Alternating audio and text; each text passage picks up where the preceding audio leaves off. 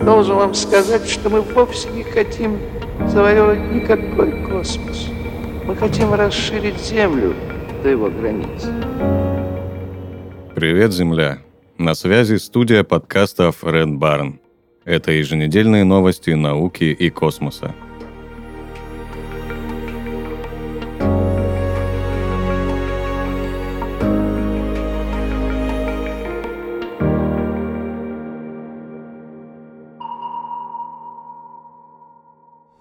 Космосе обнаружили огромные запасы важной для жизни аминокислоты.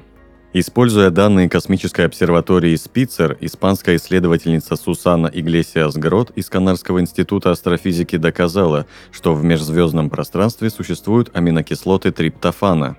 Триптофан входит в состав белков всех известных живых организмов. Он необходим для синтеза важнейших биологически активных соединений – серотонина, мелатонина и никотиновой кислоты – в инфракрасном диапазоне триптофан дает одну из самых богатых спектральных линий, поэтому он был очевидным кандидатом для исследования с помощью Спицера. Надежды астрономов оправдались. Анализ инфракрасного излучения из межзвездного газа молодого звездного скопления IC-348 выявил 20 эмиссионных линий молекулы триптофана – Иглесиас Грот предположила, что эти линии могут также присутствовать в других областях звездообразования, и что их наличие характерно для газа и пыли, из которых формируются звезды и планеты. Если это так, то составляющие земных белков должны в изобилии встречаться в молодых звездных системах, что может иметь ключевое значение для развития жизни в экзопланетных системах. Также триптофан в межзвездном пространстве может объяснить присутствие органических молекул на астероидах, Возможно, они образовались в результате химических реакций, никак не связанных с живыми организмами. Однако это не значит, что такие астероиды не сыграли роль в развитии земной жизни. Например, падая на молодую Землю, они обогащали первичный океан органическими соединениями, что могло ускорить появление первой живой клетки. В любом случае, подчеркнула доктор Иглесиас Грот, результаты анализа и обилие триптофана в межзвездном пространстве должны стимулировать дополнительные исследования – они помогут обнаружить и другие возможные органические соединения в звездном скоплении IC-348, находящемся на расстоянии тысячи световых лет от Земли и в остальных областях звездообразования.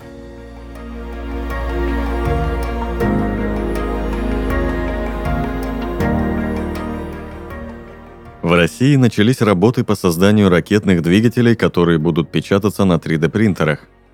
Ракетные двигатели – это ключевой элемент космических технологий – Однако их создание является сложным и дорогостоящим процессом, который требует специальных материалов и решений.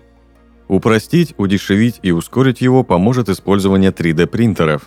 Работы по созданию ракетных двигателей на 3D-принтерах ведутся в нескольких российских компаниях и научных центрах.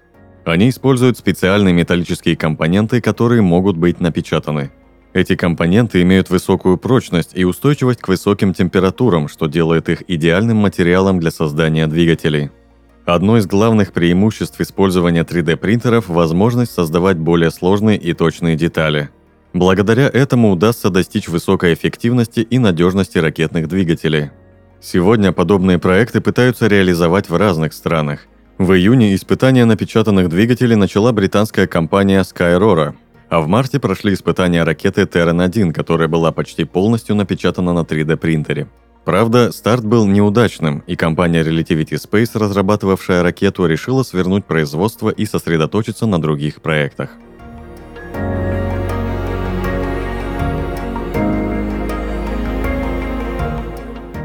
Телескоп Green Bank обнаружил новый миллисекундный пульсар – Используя телескоп Гринбэнк, астрономы из Колумбийского университета и Калифорнийского университета в Беркли обнаружили новый двойной миллисекундный пульсар PSR J0212 плюс 5321.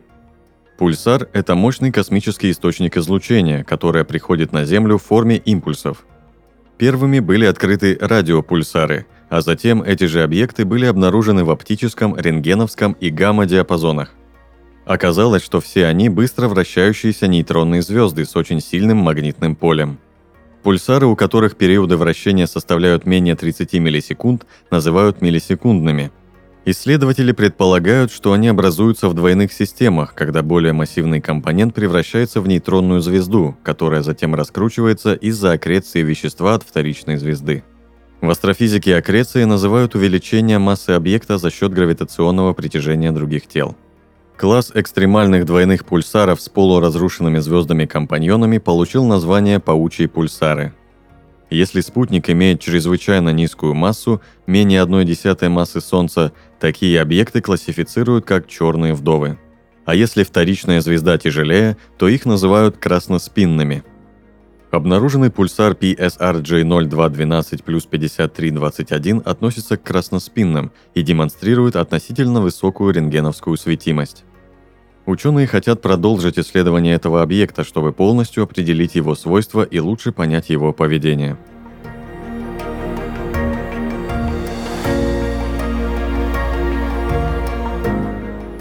SpaceX объявила о запуске второго поколения спутников Starlink, но есть нюанс – Компания SpaceX направила в Федеральную комиссию по связи США уведомление о том, что между спутниками Starlink второго поколения и наземными терминалами на территории страны установилась связь.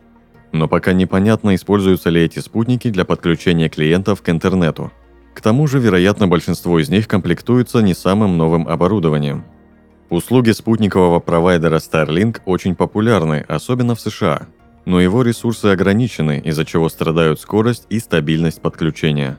Поэтому SpaceX постоянно расширяет орбитальную группировку и дополняет ее аппаратами второго поколения. Они помогут оператору повысить скорость подключения и пропускную способность сети. Уведомление, которое SpaceX направила в Федеральную комиссию, не изобилует подробностями – в нем лишь отмечается, что первая космическая станция второго поколения была выведена на утвержденную орбиту и начала работу 10 февраля 2023 года. Сами по себе спутники Starlink второго поколения не гарантируют прорыва в работе сети. По информации астронома Джонатана Макдауэлла, который наблюдает за группировкой провайдера, на большинстве аппаратов второго поколения установлено оборудование, которое не сильно поменялось в сравнении с первым – и только 79 спутников из 492 соответствуют версии 2. Но и здесь нужно отметить, что речь идет о спутниках Starlink V2 Mini, то есть об упрощенной версии. Первоначально SpaceX планировала выводить более тяжелые спутники второго поколения на корабле Starship, но он пока не готов к регулярным полетам, поэтому компания была вынуждена начать развертывание новой группировки с упрощенными вариантами V2 Mini на ракетах Falcon 9.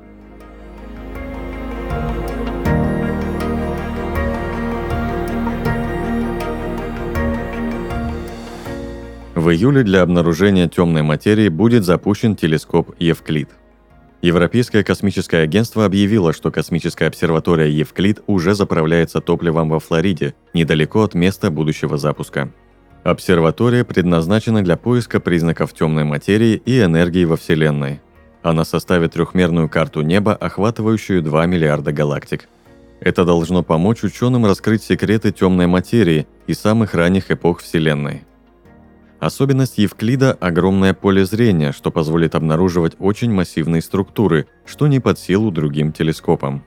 Евклид присоединится к своему коллеге-телескопу Джеймс Уэбб. Он будет вращаться на расстоянии около полутора миллиона километров от Земли.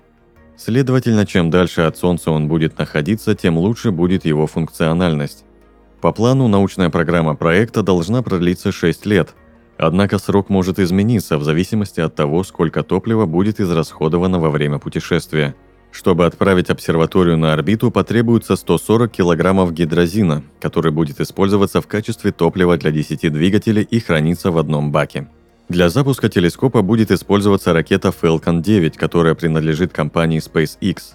Старт программы назначен на 1 июля.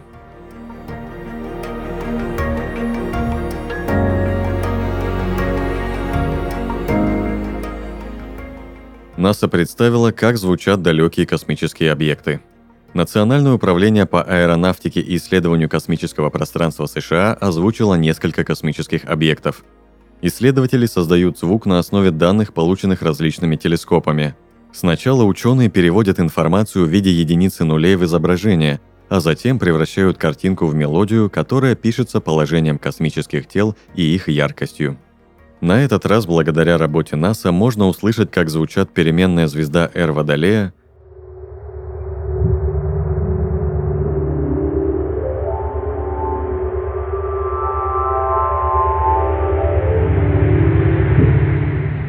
группа из пяти галактик в созвездии Пегаса Квинтет Стефана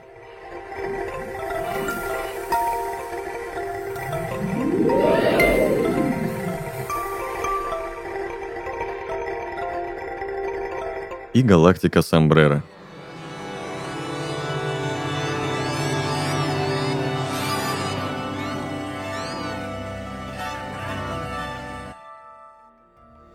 Вы прослушали новости науки и космоса. На связи была студия подкаста Фред Барн. Подписывайтесь на нас и помните, что информационная вселенная бесконечна.